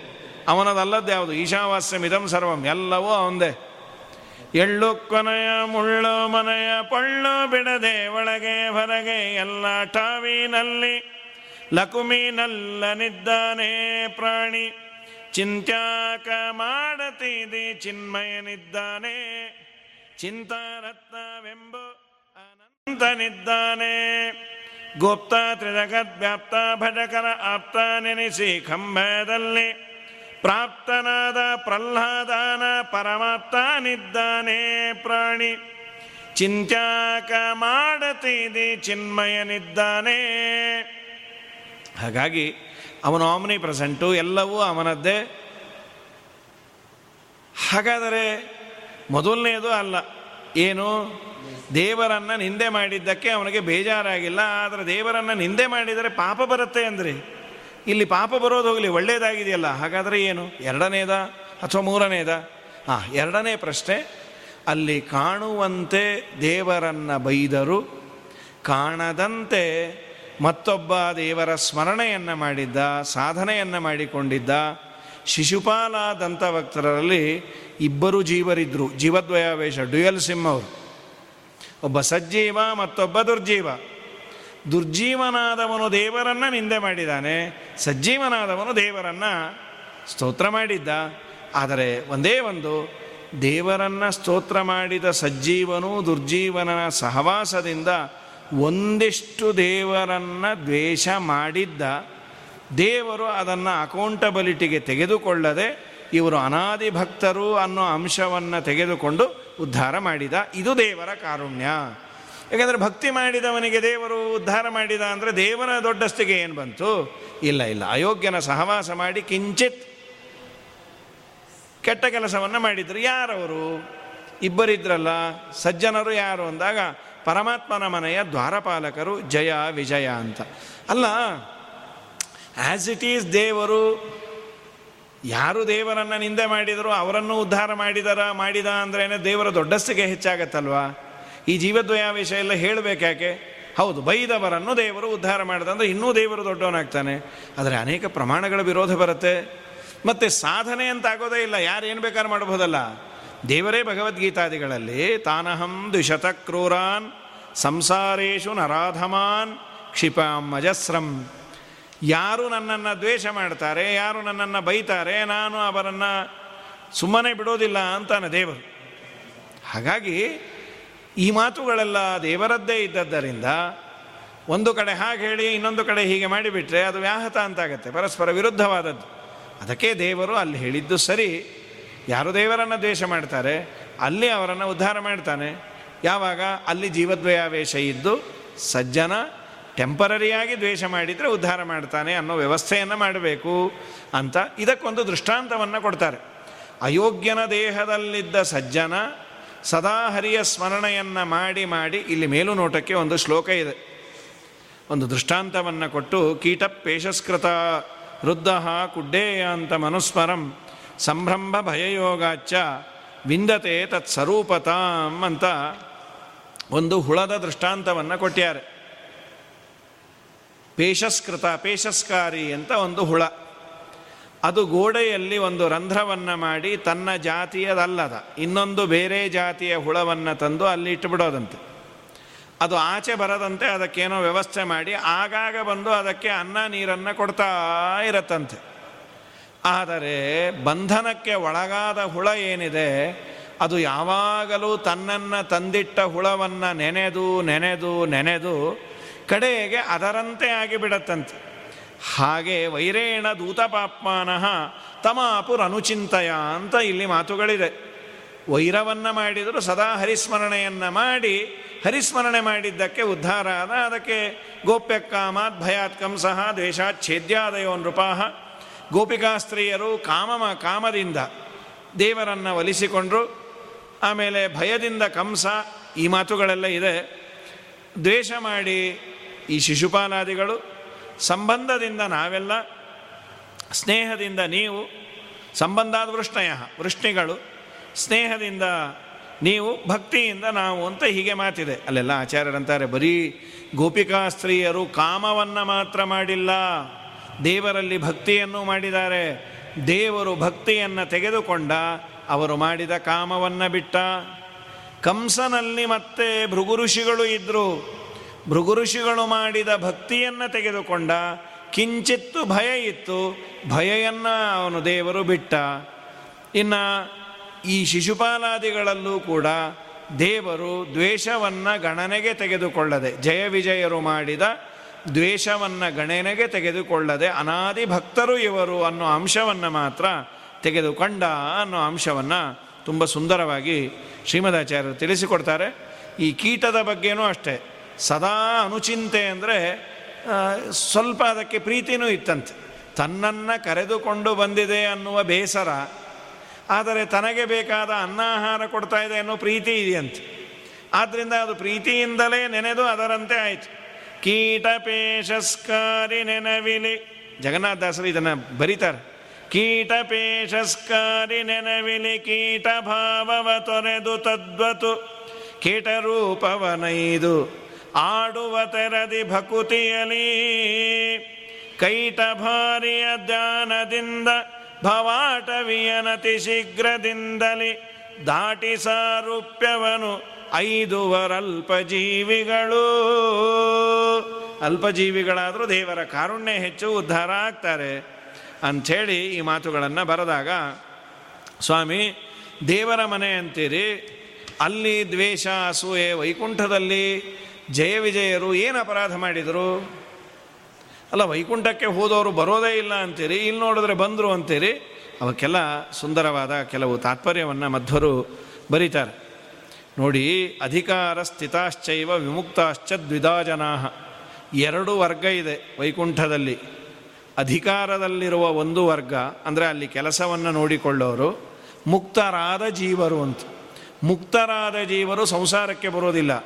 ಆದರೆ ಅಲ್ಲೇ ಕೆಲಸ ಮಾಡುವಂತಹ ಕೆಲಸದ ವರ್ಗ ಏನಿದೆ, ಅದೇ ಅವರ ಸಾಧನೆ. ಅದನ್ನು ಮಾಡಿ ಒಂದು ದಿವಸ ಅವರು ಮುಕ್ತರಾಗಿ ಏಳನೇ ದ್ವಾರ ದಾಟಿ ಒಳಗೆ ಹೋದ ಮೇಲೆ ಅವರು ಸಂಸಾರಕ್ಕೆ ಬರೋದಿಲ್ಲ. ಇವರು ಅಧಿಕಾರದಲ್ಲಿದ್ದವರು, ದೇವರ ಮನೆಯ ದ್ವಾರಪಾಲಕರು. ಸನಕ ಸನಂದನಾದಿಗಳು ಬಂದಾಗ ತಡೆದದ್ದರಿಂದ ಮೂರು ಜನ್ಮ ನಿಮಗೆ ಅಸುರ ಜನ್ಮ ಬರಲಿ ಅಂತಂದಾಗ ಅವರು ಪ್ರಾರ್ಥನೆ ಮಾಡಿದಾಗ, ದೇವರಂದ ನಾನೇ ಬಂದು ನಿಮ್ಮನ್ನು ಸಂಹಾರ ಮಾಡ್ತೇನೆ ಅಂತ ಅವರ ಮೊದಲನೇ ಜನ್ಮವೇ ಹಿರಣ್ಯಾಕ್ಷ, ಹಿರಣ್ಯಕಶ್ಯಪು.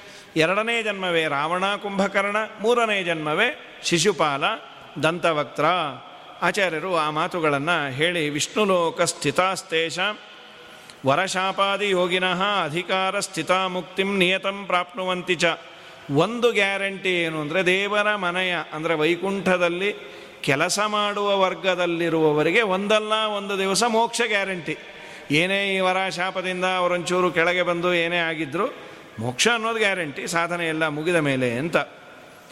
ಈ ಮಾತನ್ನು ಹೇಳಿದ ಮೇಲೆ ಸನಕ ಸನಂದನಾದಿಗಳ ಶಾಪಕ್ಕೆ ಗುರಿಯಾದ ಜಯ ವಿಜಯರದೇ ಮೊದಲನೇ ಜನ್ಮ ಹಿರಣ್ಯಾಕ್ಷ, ಹಿರಣ್ಯಕಶಿಪು. ಆ ಹಿರಣ್ಯಾಕ್ಷ, ಹಿರಣ್ಯಕಶಿಪು ಆದಾಗ ಹಿರಣ್ಯ, ಹಿರಣ್ಯಾಕ್ಷನ ಸಂಹಾರವನ್ನು ವರಾಹದೇವರು ಮಾಡಿದರು. ವರಾಹದೇವರು ಹಿರಣ್ಯಾಕ್ಷನನ್ನು ಸಂಹಾರ ಮಾಡಿದಾಗ ಹಿರಣ್ಯಕಶಿಪುಗೆ ಸಿಕ್ಕಾಪಟ್ಟೆ ಕೋಪ ಬಂದು ತನ್ನ ಮಗ ಮಹಾಭಾಗವತೋತ್ತಮ ಪ್ರಹ್ಲಾದ, ಆ ಪ್ರಹ್ಲಾದರಾಜರನ್ನು ತುಂಬ ದ್ವೇಷ ಮಾಡಿದ್ದರಿಂದ ನರಸಿಂಹರೂಪನಾಗಿ ದೇವರು ಬಂದು ಹಿರಣ್ಯಕಶಪುವಿನ ಸಂಹಾರವನ್ನು ಮಾಡದ ಅಂತ ಹೇಳಿದಾಗ ಕೇಳ್ತಾರೆ. ಮತ್ತೆ ಯುಧಿಷ್ಠಿರರು, ವಿದ್ವೇಷೋ ದೈತೆ ಪುತ್ರೇ ಕಥಮಾಸೀನ್ ಮಹಾತ್ಮನೇ, ಒಳ್ಳೆ ಯೋಗ್ಯ ಮಗ ಅಂತೀರಿ, ಅವನನ್ನು ದ್ವೇಷ ಮಾಡ್ದ ಅಂತೀರಿ, ನಮಗಿದ್ಯಾಕೋ ಸರಿಯಾಗಿ ಅರ್ಥ ಆಗ್ತಾ ಇಲ್ಲಲ್ಲ. ಯಾಕೆಂದರೆ ಲೋಕದಲ್ಲಿ ಮಕ್ಕಳು ಕೆಟ್ಟೋರಾದರೂ ತಂದೆ ತಾಯಿ ಬಿಟ್ಕೊಡಲ್ಲ. ಅನಿವಾರ್ಯ. ಹಡ್ದಿರ್ತೇವೆ. ಅವ್ರು ಏನೇ ತುಂಟತನ ಮಾಡಿದರೂ ಪಕ್ಕದ ಮನೆಯವರು ಬಂದು ಹೇಳ್ತಾರೆ ನಿಮ್ಮ ಮಗ ಸರಿ ಇಲ್ಲ ಅಂತ. ಬಾಯಿ ಮುಚ್ಚರಿ, ಯಾರ ಮಕ್ಕಳು ಸರಿ ಇದ್ದಾರೆ ಅಂತ ನಾವು ಅವರ ಬಾಯಿ ಬಡಿತೀವಿ. ಇಲ್ಲ ನಮ್ಮ ಮಗು ಅಂದರೆ ಕೃಷ್ಣ ಇದ್ದ ಹಾಗೆ ಪಕ್ಕದ ಏರಿಯಾದಲ್ಲಿ ಕೇಳ್ಕೊಂಬನ್ರಿ. ನಾವು ಬಿಟ್ಟು ಹೋಗ್ತೀವಿ ಅಂದರೆ ಎಲ್ಲ ಅಳ್ತಾ ಕೂತರು. ಆದರೂ ನಾವೇನೋ ಇಲ್ಲಿ ಬರುವ ಅಂತ ಬಂದಿದ್ದೀವಿ. ಆಮೇಲೆ ಒಳಗೆ ಕರೆದುಕೊಂಡು ಹೋಗಿ ಮಗನ ಬೈತಾರೆ. ಪಾಪಿ, ನಿನ್ನಿಂದ ನಾವು ಹದಿನೈದು ದಿವಸಕ್ಕೆ ಮೂರು ಮನೆ ಚೇಂಜ್ ಮಾಡಿದ್ದೀವೋ ನೀನು ಇಲ್ಲಿ ಹೀಗೆ ಮಾಡಿದ್ರೆ ಈ ಏರಿಯಾನು ಬಿಟ್ಟು ಕಳಿಸ್ತಾರೆ ಅಂತ ಒಳಗೆ ಬೈತೀವಿ ನಾವು ಹೊರಗೆ ಬೈಯೋದಿಲ್ಲ. ತೀರ ಕೊಲ್ಲುವಂತಹ ಕೆಲಸವನ್ನು ಅಪ್ಪ ಮಾಡೋದಿಲ್ಲ. ಏನು ಅದರ ಕಥೆಯನ್ನು ಹೇಳಿ ಎಂದಾಗ ಕಥೆಯನ್ನು ಪ್ರಾರಂಭ ಮಾಡ್ತಾರೆ. ಹಿರಣ್ಯಾಕ್ಷ ಸತ್ತಾಗ ಹಿರಣ್ಯಕಶ್ಯಪುಗೆ ಕೆಂಡಾಮಂಡಲ ಕೋಪ ಬಂತು. ಏನಾದರೂ ಮಾಡಿ ನಾನು ದೇವರನ್ನೇ ಮುಗಿಸಿಬಿಡ್ತೇನೆ. ಅವನಿದ್ರೆ ಎಲ್ಲ ನಮಗೆ ತೊಂದರೆ. ಎಲ್ಲ ಅವನ ದೈತ್ಯರನ್ನು ಕರೆದು ಹೇಳಿದ, ನೀವು ಈಗಿಂದೀಗಲೇ ಹೋಗಿ ಎಲ್ಲ ಕಡೆ ಹಾಳು ಮಾಡಿ ಬನ್ನಿ. ಎಲ್ಲೆಲ್ಲಿ ದೇವತಾ ಕಾರ್ಯ ನಡೆಯುತ್ತೆ ಅದನ್ನೆಲ್ಲ ಹಾಳು ಮಾಡಿ ಬನ್ನಿ. ಯಜ್ಞ ಅಗಾದಿಗಳನ್ನು ಧ್ವಂಸ ಮಾಡಿ ದೇವಸ್ಥಾನಗಳನ್ನು ಒಡೀರಿ. ಗೋವುಗಳು ಬೇಕಾದಷ್ಟು ಹಾಲನ್ನು ಕೊಡುತ್ತೆ. ಆ ಹಾಲಿನಿಂದ ಮೊಸರು, ಮೊಸರಿನಿಂದ ತುಪ್ಪ, ಅವನ್ನೆಲ್ಲ ಕೊಂದು ಹಾಕಿದರೆ ನೀವು ಯಜ್ಞ, ಯಾಗ ಎಲ್ಲ ನಿಂತು ಹೋಗುತ್ತೆ ಆಗ ವಿಷ್ಣು ಸಣ್ಣವನಾಗಿ ಬಿಡ್ತಾನೆ. ಯಾವ ಭಕ್ತರಿಲ್ಲದೆ ಯಜ್ಞ, ಯಾಗಾದಿಗಳಿಲ್ಲದೆ ಒದ್ದಾಡ್ತಾನೆ. ಹಾಗೆ ಮಾಡಿ, ಹೀಗೆ ಮಾಡಿ ಅಂತ ಅವರು ಒಂದು ಮಾಡು ಅಂದರೆ ಹತ್ತು ಮಾಡಿ ಬಂದರು. ಇವನೇನು ಮಾಡ್ದ? ತನ್ನ ತಾಯಿ ಹತ್ರ ಬಂದ. ದಿತಿದೇವಿ ಅಳ್ತಾ ಕೂತಿದ್ಲು. ಅಮ್ಮನ ಹತ್ರ ಬಂದ, ಅಮ್ಮ, ಯಾಕೆ ಅಳ್ತಾ ಇದ್ದಿ? ನನ್ನ ಮಗ ಹೋದ. ಅಮ್ಮ, ಹಾಗೆಲ್ಲ ಅಳಬಾರ್ದೆ. ಯಾಕಪ್ಪ? ನೋಡು, ನೀನು ನಿನ್ನ ಮಗ ಹೋದ ಅಂತ ಹೇಳ್ತಾ ಇದ್ದಿ. ಈ ನಂಟಿದೆಯಲ್ಲ ಇದು ಪರ್ಮನೆಂಟ್ ಅಲ್ಲ.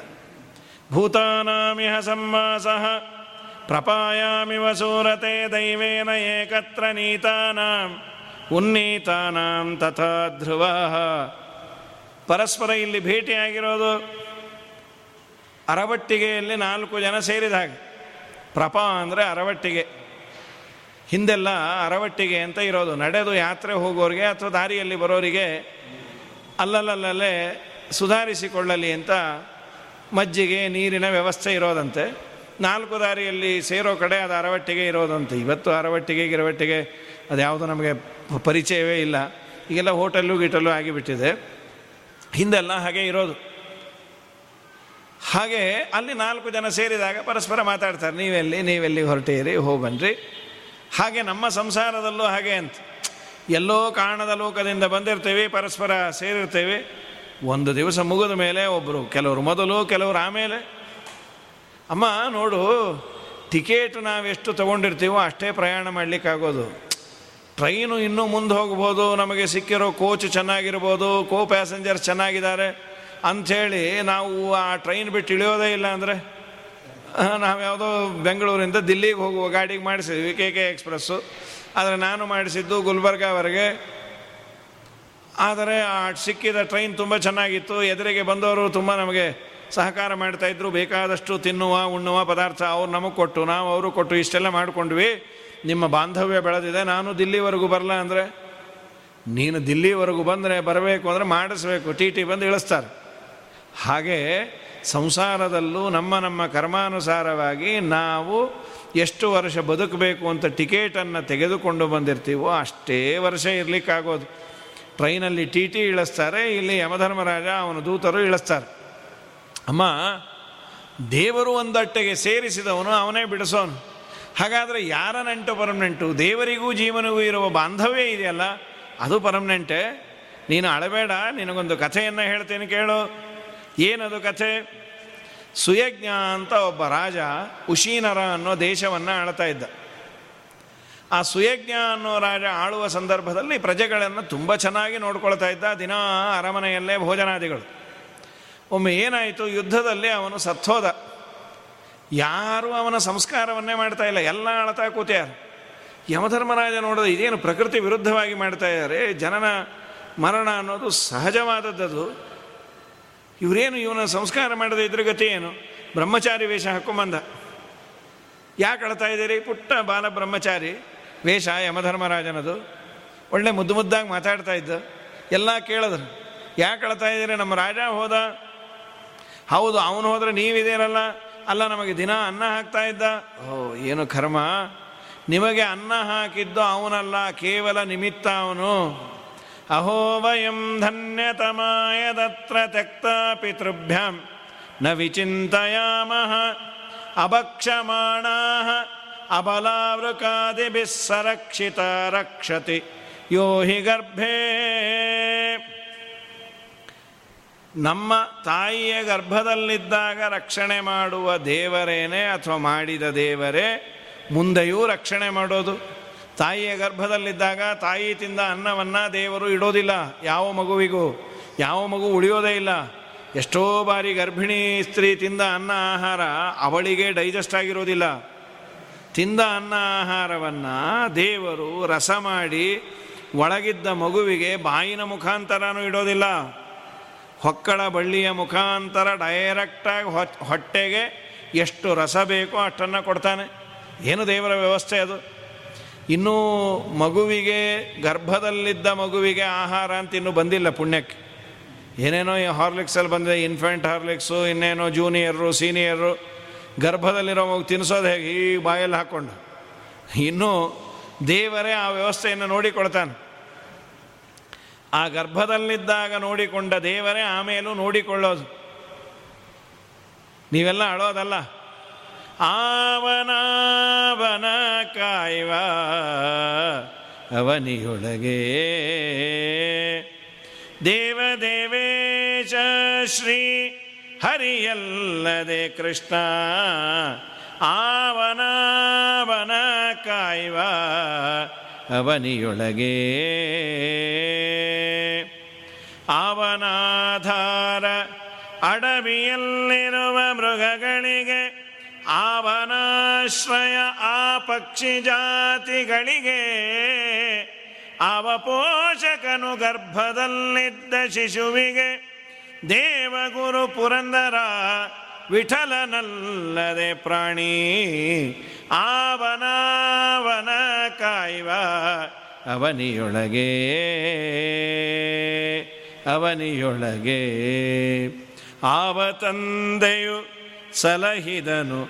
ಆ ಪ್ರಹ್ಲಾದನ ಬತಾಯಿಯು ಸಲಹಿದಳು. ಆ ಧ್ರುವನ ಅವ ಸಹೋದರನು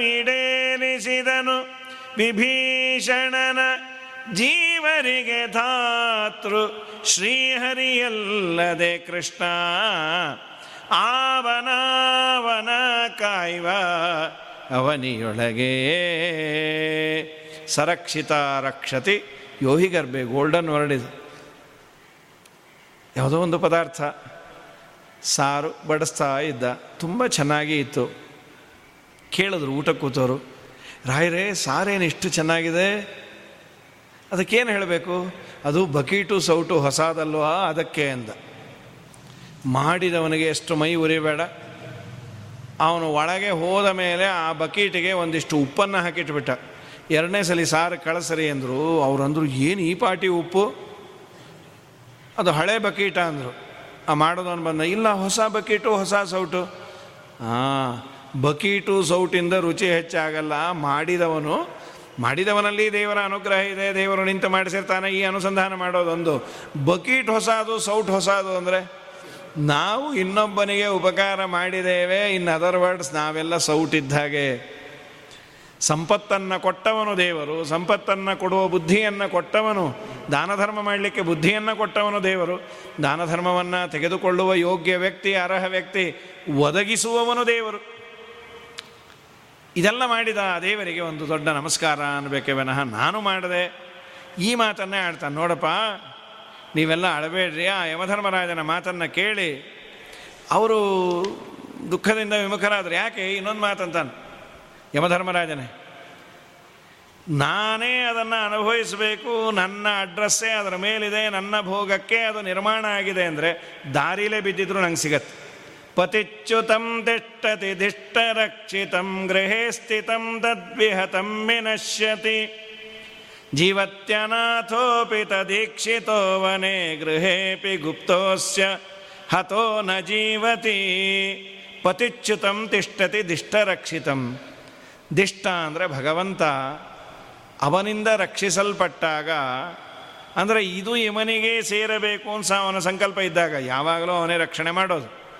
ದಾರಿಯಲ್ಲೇ ನಾನು ಬೀಳಿಸಿಕೊಂಡು ಹೋಗಿದ್ರು, ನಾಲ್ಕೈದು ದಿವಸ ಬಿಟ್ಟು ಬಂದರು ಅದು ಏನು ಬೇರೆಯವ್ರ ಕಣ್ಣಿಗೆ ಬಿದ್ದಿರೋದಿಲ್ವೋ?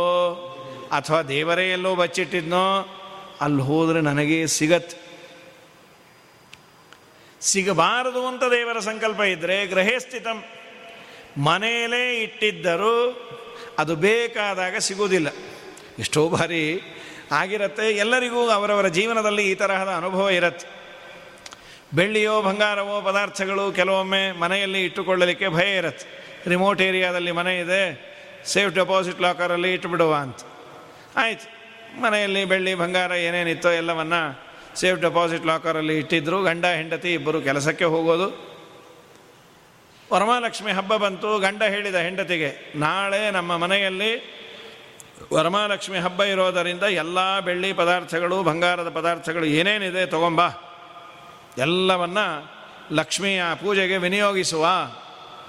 ಆ ಹೆಂಡತಿ ಅಂದು ನೀವೇ ಹೋಗಿ ಗಾಡೀಲಿ ತಂದರೆ ಒಳ್ಳೆಯದು ಬ್ಯಾಂಕಿಗೆ ನನಗೆ ಕೆಲಸ. ಗಂಡ ಅಂದ ನನಗೂ ಕೆಲಸ ಇದೆ, ಹೆಣ್ಣುಮಕ್ಳಿಗೆ ಏನೇನು ಬೇಕಾಗತ್ತೆ ನೀನೇ ತಗೊಂಬ. ಇಬ್ಬರೂ ನೀ ತಗೊಂಬ ಅಂತ ಆಮನು, ಅವಳು ತಗೊಂಬರಲಿ ಅಂತ ಇವನು, ಇಬ್ಬರೂ ತರಲಿಲ್ಲ.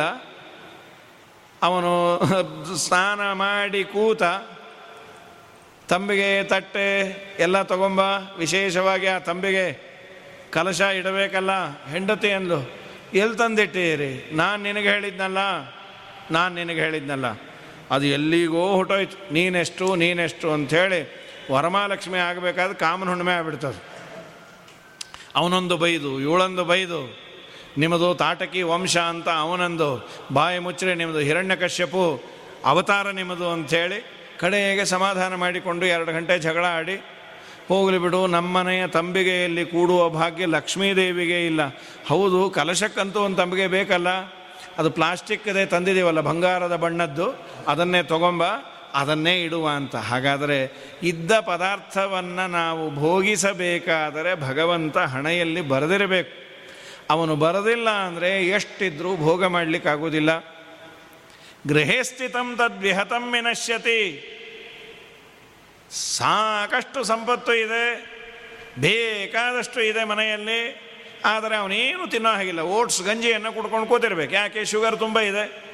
ನಾಲ್ಕು ಶುಗರ್ ಫ್ಯಾಕ್ಟ್ರಿ ಇದೆ, ಮನೆ ತುಂಬ ಸಕ್ಕರೆಯ ಮೂಟೆ, ಅದರ ಮೇಲೆ ಕೂಡ್ತಾನೆ, ಆದರೆ ತಾನು ಮಾತ್ರ ಇನ್ನೊಬ್ಬರು ತಿನ್ನುವುದನ್ನು ನೋಡಬೇಕು. ಹೀಗೆ ದೇವರು ಮಾಡೋದು ಎಷ್ಟೊತ್ತು? ಮಾಡ್ತಾನೆ ಸ್ವಾಮಿ ನಮ್ಮ ನಮ್ಮ ಕರ್ಮಾನುಸಾರವಾಗಿ. ಹಾಗಾಗಿ ದಾರಿಯಲ್ಲೇ ಬಿದ್ದಿದ್ರು ನನಗೇ ಸೇರಬೇಕು ಅಂತಿದ್ದರೆ ಅದನ್ನು ಸೇರಿಸ್ತಾನೆ. ನನಗೆ ನನಗೆ ಅದು ಉಪಯೋಗ ಬೀಳಬಾರದು. ನಾನು ಅದನ್ನು ಎಂದೋ ಎಂದೋ ವಿನಿಯೋಗ ಮಾಡಬಾರ್ದು ಅಂತ ದೇವರ ಸಂಕಲ್ಪ ಇದ್ದರೆ ಮನೆಯಲ್ಲೇ ಇದ್ದರೂ ಪ್ರಯೋಜನಕ್ಕೆ ಬರೋದಿಲ್ಲ. ಈಗ ಎಷ್ಟೋ ಮನೇಲಿ ಹೀಗೆ ಆಗಿದೆ. ಮಕ್ಕಳು ಪಾಪ ಎಲ್ಲೆಲ್ಲೋ ಕೆಲಸಕ್ಕೆ ಬೇರೆ ಬೇರೆ ಕಡೆ ಇರ್ತಾರೆ, ಬೇರೆ ಊರೋ ದೇಶವೋ. ತಂದೆ ತಾಯಿಗಳನ್ನು ಒಂದು ಒಳ್ಳೆ ಕಡೆ ಇಟ್ಟು ಚೆನ್ನಾಗಿ ನೋಡಿಕೊಳ್ಳಿಕ್ಕೆ ಒಂದು ಕಾರ್ ಕೊಡಿಸಿರ್ತಾರೆ. ಆ ಕಾರ್ ಕೊಡಿಸಿ, ಕಾರ್ ಡ್ರೈವರ್ನೂ ವ್ಯವಸ್ಥೆ ಮಾಡಿಕೊಳ್ಳಿ ಅಂದಿರ್ತಾರೆ. ಅದು ಕಾರ್ ಬಂದ ಮೇಲೆ ಇವ್ರಿಗೆ ಭಾರ ಆಗಿರುತ್ತದೆ. ಅದು ಪೋರ್ಟಿಕೋಲ್ ಓಡಾಡಲಿಕ್ಕಾಗಲ್ಲ ತಗಲತ್ತೆ, ಮಾಡುತ್ತೆ, ಆ ಡ್ರೈವರನ್ನು ಕರೆದಾಗ ಬರಲ್ಲ, ಅವನು ಬಂದಾಗ ಇವ್ರು ಹೋಗೋ ಪ, ಇಚ್ಛಾ ಇರೋದಿಲ್ಲ. ಅಂತೂ ಇಂತೂ ಆ ಕಾರು ತಿ, ಮೂರು ತಿಂಗಳಿಗೆ ಒಂದ್ಸಲಿ ಹೊರಗೆ ಹೋಗಿ ಬರುತ್ತೆ. ಅದಕ್ಕೆ ಅದು ಹೋಗೋದು ಒಂದ್ಸಲಿ ಉದ್ವರ್ಚನೆ ಮಾಡಿಸ್ಕೊಂಬರಕ್ಕೆ ಸರ್ವೀಸ್ ಹೋಗಿ ತೊಳಸ್ಕೊಂಡು ಬಂದು ಮತ್ತೆ ಅಲ್ಲೇ ನಿಲ್ಲತ್ತೆ. ಎಂದೂ ಎಂದೂ ಉಪಯೋಗ ಬೀಳೋದೇ ಇಲ್ಲ. ಹೀಗೂ ಆಗೋದುಂಟು. ಹಾಗಾದರೆ ಇದ್ದ ಪದಾರ್ಥವನ್ನು ಬಳಸಬೇಕು, ಉಣಬೇಕು ತಿನ್ನಬೇಕು ಅನ್ನೋದನ್ನು ದೇವರು ಹಣೆಯಲ್ಲಿ ಬರೆದಿರಬೇಕು. ಬರದಿದ್ದರೆ ಅದಕ್ಕೆ ಅಂತಾರಲ್ಲ, ದಾನೆ ದಾನೆ ಮೇ ಖಾನೆ ವಾಲೆ ಕಾ ನಾಮ್ ಲಿಖನಾ ಹೇ. ಬರೆದಿರಬೇಕು ದೇವರು. ಒಂದೊಂದು ಅಗಳ ಮೇಲೆ ಅಡ್ರೆಸ್ಸನ್ನು ದೇವರು ಬರೆದಿದ್ದರೆ ಅದನ್ನು ನಾನು ಭೋಗ ಮಾಡಲಿಕ್ಕಾಗತ್ತೆ ಇಲ್ಲಾಂದ್ರೆ ಇಲ್ಲ. ಇದು ಓಪನ್ ಸೀಕ್ರೆಟ್ ಇದು. ಅದಕ್ಕೆ ನನ್ನಲ್ಲಿ ಸಂಪತ್ತು ಇರೋದು, ನನ್ನಲ್ಲಿ ವಿದ್ಯೆ ಇರೋದು ಏನೇ ಇರಲಿ. ಅದು ಇರೋದು ಮುಖ್ಯ ಅಲ್ಲ, ಅದು ಎಷ್ಟರ ಮಟ್ಟಿಗೆ ಬಳಿಕೆ, ಬಳಕೆಗೆ ಬಂತು. ಅದರಿಂದ ನಾಲ್ಕು ಜನಕ್ಕೆ ಏನು ಉಪಕಾರ ಆಯಿತು? ಮೃಷ್ಟಾನ್ನವನ್ನು ಕೊಡಬೇಕು ಅಂತ ದೇವರ ಸಂಕಲ್ಪ ಇದ್ದರೆ ಅವನೆಲ್ಲೇ ಇದ್ದರೂ ಕೊಡ್ತಾನೆ. ಕಿತ್ಕೋಬೇಕು ಅಂತಿದ್ರೆ ತನ್ನ ಮನೆಯಲ್ಲೇ ಯಾವುದೋ ರೋಗ ರುಜಿನವನ್ನು ಕೊಟ್ಟಿರ್ತಾನೆ. ನಮ್ಮ ವಿಜಯರಾಯರ ಅದೇ ಅಂತಾರೆ. ಮನೆ ಮನೆ ತಿರುಗಿದರೆ ಕಾಸು ಪುಟ್ಟದೆ ಸುಮ್ಮನೆ ಚಾಲ್ವರಿದು ಬಳಲಿದೆನೋ. ಹಣವನ್ನು ದ್ರವ್ಯಗಳು ಎಲ್ಲಿದ್ದಲ್ಲಿಗೆ ತಾನೇ ತನಗೆ ಪ್ರಾಪುತಿ ನೋಡು ಜಿಯಾ ನಿನ್ನ ಒಲುಮೆಯಿಂದ ನಿಖಿಳ ಜನರು ಬಂದು ಮನ್ನಿಸುವರು. ಮಹಾರಾಯ, ಎನ್ನ ಪುಣ್ಯಗಳಿಂದ ಈ ಪರಿಯುಂಟೇನೋ ನಿನ್ನದೇ ಸಕಲ ಸಂಪತ್ತು. ಹಾಗಾಗಿ ಇದೇ ಮಾತನ್ನೇ ತರ್ಜಮೆ ಮಾಡ್ತಾರೆ. ಮನೆ ಮನೆಗೆ ಹೋದೆ, ಏನು ಹುಟ್ಟಲಿಲ್ಲ ಇವತ್ತು ಮೃಷ್ಟಾನ್ನ ನಮ್ಮ ಮನೆಯಲ್ಲೇ ಹಾಕುವ ಭಾಗ್ಯ ಕೊಟ್ಟಿದೆ ಅಂತ ಪ್ರಕೃತದಲ್ಲಿ ದೇವರು ಕೊಡಬೇಕು ಅಂತಿದ್ರೆ ಕೊಡ್ತಾನೆ, ನೀವು ಅಳುವನ್ನು ನಿಲ್ಲಿಸಿರಿ ಅಂಥೇಳಿ ಸುಂದರವಾದ ಉಪದೇಶವನ್ನು ಮಾಡಿದ ಮೇಲೆ ದುಃಖದಿಂದ ವಿಮುಖರಾದರೂ ಆ ಕಥೆಯನ್ನು ಹೇಳಿ ಇಲ್ಲೂ ದಿತುದೇವಿಗೆ ಸಮಾಧಾನ ಮಾಡಿದ. ಅವಳು ಸಮಾಧಾನ ಆದ ಮೇಲೆ ತಾನು ಮಾತ್ರ ಉಳಿಬೇಕು ಅಂತ ಮಂಧರ ಪರ್ವತಕ್ಕೆ ಬಂದು ತಪಶ್ಚರ್ಯವನ್ನು ಮಾಡಿದ್ದಾನೆ. ನಾಳೆ ದಿವಸ ಮುಂದಿನ ಭಾಗವನ್ನು ನೋಡುವ. ವಿಶೇಷವಾಗಿ ಪ್ರಹ್ಲಾದರಾಜರು ನಲವತ್ತೆರಡು ಪದ್ಯಗಳಲ್ಲಿ ನರಸಿಂಹದೇವರ ಪ್ರಾರ್ಥನೆಯನ್ನು ಮಾಡಿದ್ದಾರೆ. ಆ ಪದ್ಯಗಳ ವಿಶೇಷವಾದ ವಿವರಣೆಯನ್ನು ಎಷ್ಟು ಸಾಧ್ಯವೋ ಅಷ್ಟರ ಮಟ್ಟಿಗೆ ಹೇಳುವ ಪ್ರಯತ್ನವನ್ನು ಮಾಡುವ.